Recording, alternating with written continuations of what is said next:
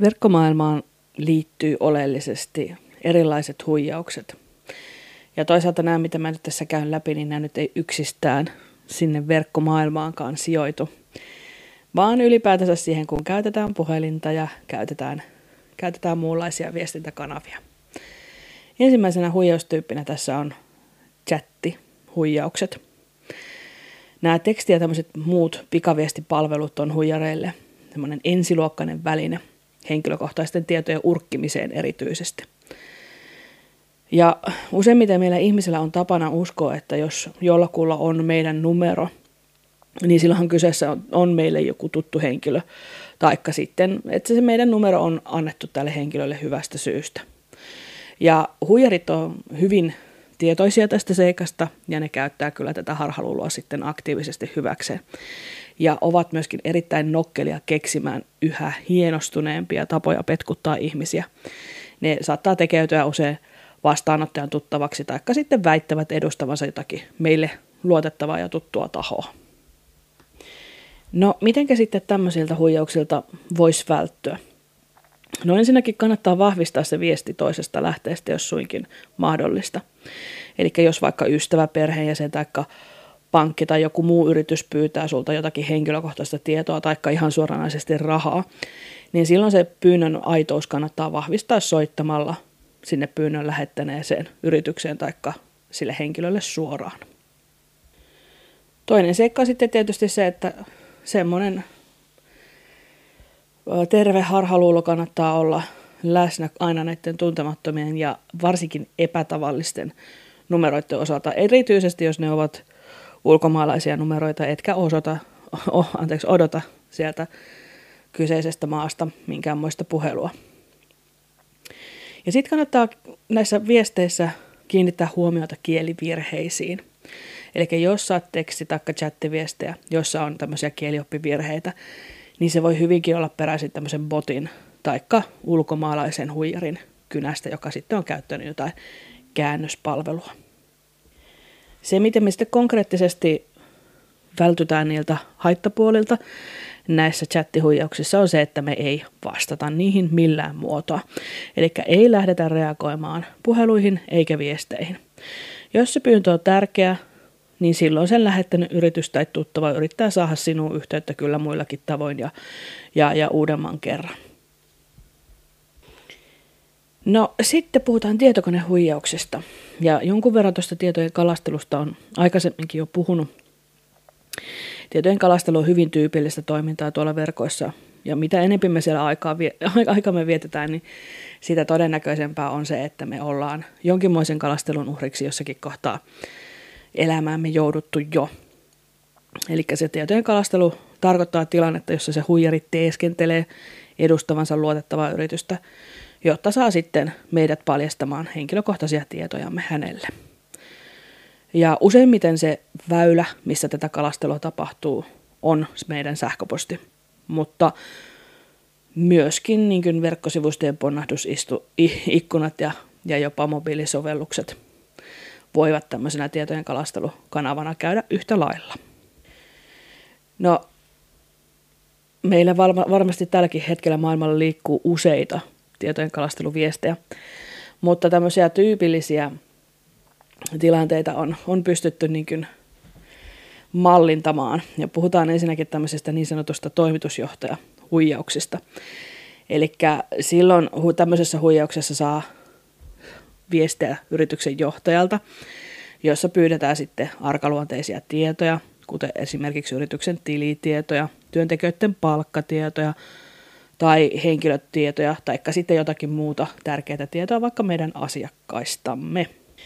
No sitten nyt kun sähköisessä maailmassa eletään ja asiointi ylipäätänsä on enempi ja enempi verkon yli tapahtuvaa, niin sitten toinen tämmöinen huijauskeino, mikä on yleistymään päin, liittyy tietojen jakamiseen, tiedostojen jakamiseen ja sitten tietojen allekirjoitukseen. Eli näitä vilpillisiä pyyntöjä ladata tietoja vaikka Dropbox tai DocuSign tileiltä on nähty nyt enenevissä määrin.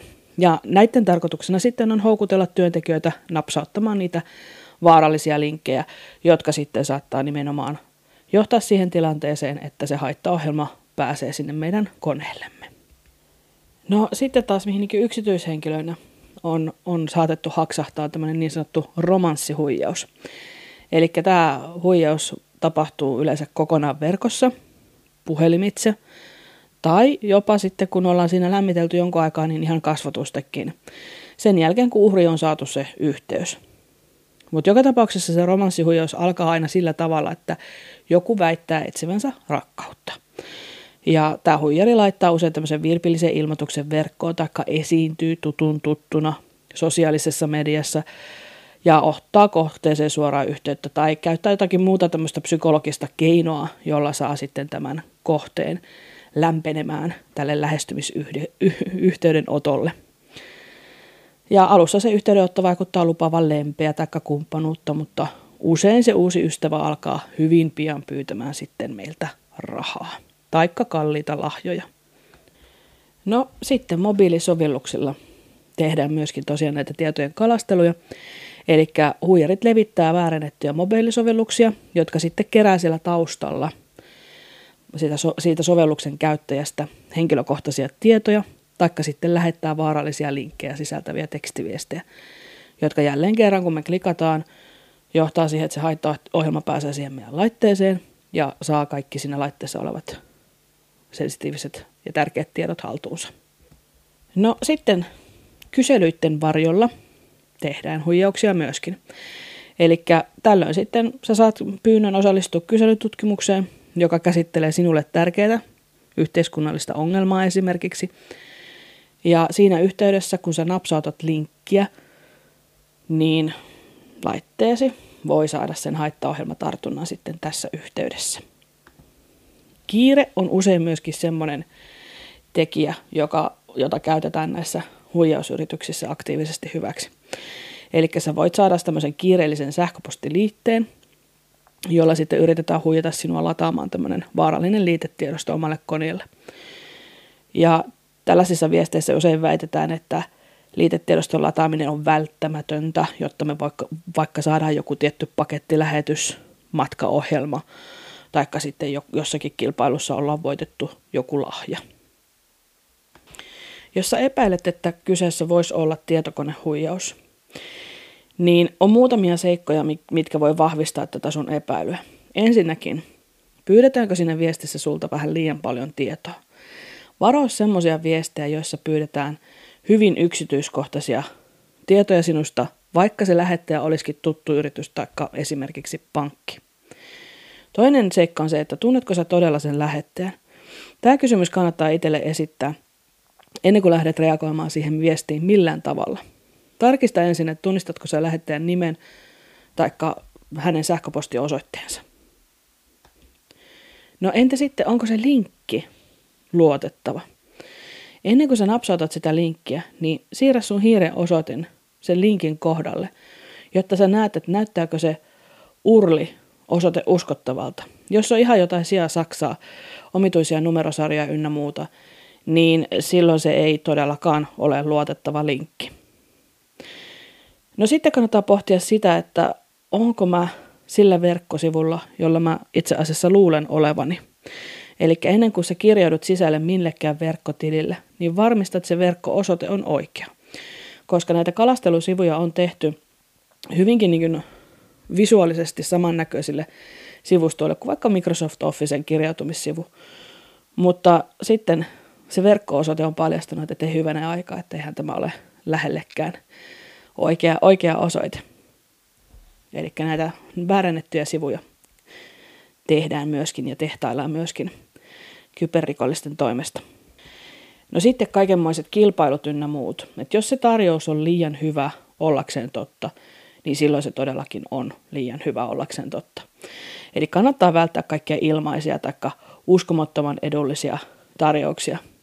Ne ei yleensä pidä paikkaansa ja, ja siinä on hyvinkin vahvasti huijaus takana. No sitten seuraava huijaustyyppi on puhelinhuijaukset. No näitäkin on monenmoisia liikenteessä aina aika ajoin.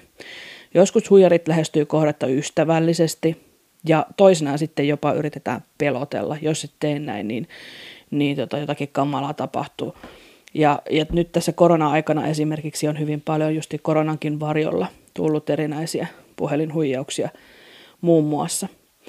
Mutta näissä kaikissa tapauksissa, olipa se tyyli mikä tahansa, niin tavoitteena on saada jälleen kerran uhrilta henkilökohtaisia tietoja, taikka rahaa tai molempia.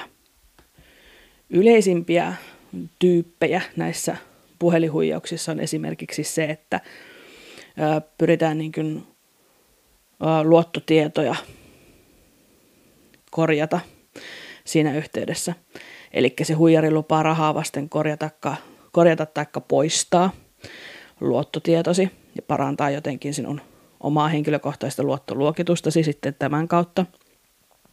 Sitten on tämmöisiä hyvän tekeväisyyshuijauksia, eli sinun on annettava rahaa puutteenalaisten auttamiseksi, auttamiseksi. Siellä on joku tämmöinen sydäntä särkevä tarina sitten taustalla. No, miten sitten tämmöisiltä puhelinhuijauksilta voidaan suojautua? No, ihan ensimmäinen tehtävä on se, että me katkaistaan se puhelu perheeti. Eli ei ilmaista huijareille, että he on soittanut ensinkään mihinkään toimivaan numeroon, koska jos sä painat niitä painikkeita, mitä pyydetään painavaan, taikka yrität puhua puhelinvaihteelle, niin silloin sä saatat pian saada entistä enemmän niitä robottipuheluita siihen, siihen sinun puhelimeesi. Sitten kannattaa käyttää matkapuhelimissa olevia näitä puheluiden estotoimintoja. Eli tällä, tällä pystytään sitten karsimaan niitä roskapuhelinnumeroita, ettei niitä enää, enää sitten tule siihen sinun puhelimeesi. Ja se, mikä tietysti on vähän ikävää, niin enää ei voida luottaa siihen soittajan tunnistukseen. Eli puhelinhuijarit valitettavasti pystyy yhä paremmin uskottelemaan vastaanottajalle, että soittaja on luotettava, he pystyy väärentämään näytetyn numeron tai näyttämään näytöllä jonkin virallisen tahon nimen. Jotkut on jopa saattanut kertoa, että siinä puhelimessa on näkynyt heidän oma numeronsa soittajana. Eli kaikenlaiset tämmöiset variaatiot on myöskin mahdollisia. No sitten noista huijaussivustoista. Niitäkin on erityyppisiä. Usein käytetään tämmöisiä väärennettyjä kauppasivustoja. Eli nämä huijarit tekevät tämmöisiä väärennettyjä tuotesivustoja, joilla myydään arvonsa nähden kalliita tuotteita, taikka joiden kautta ostettuja tuotteita ei sitten toimiteta ensinkään. Eli maksu kyllä lähtee, mutta tavara ei liiku, eikä sitä tavaraa tosiasiassa ole olemassakaan.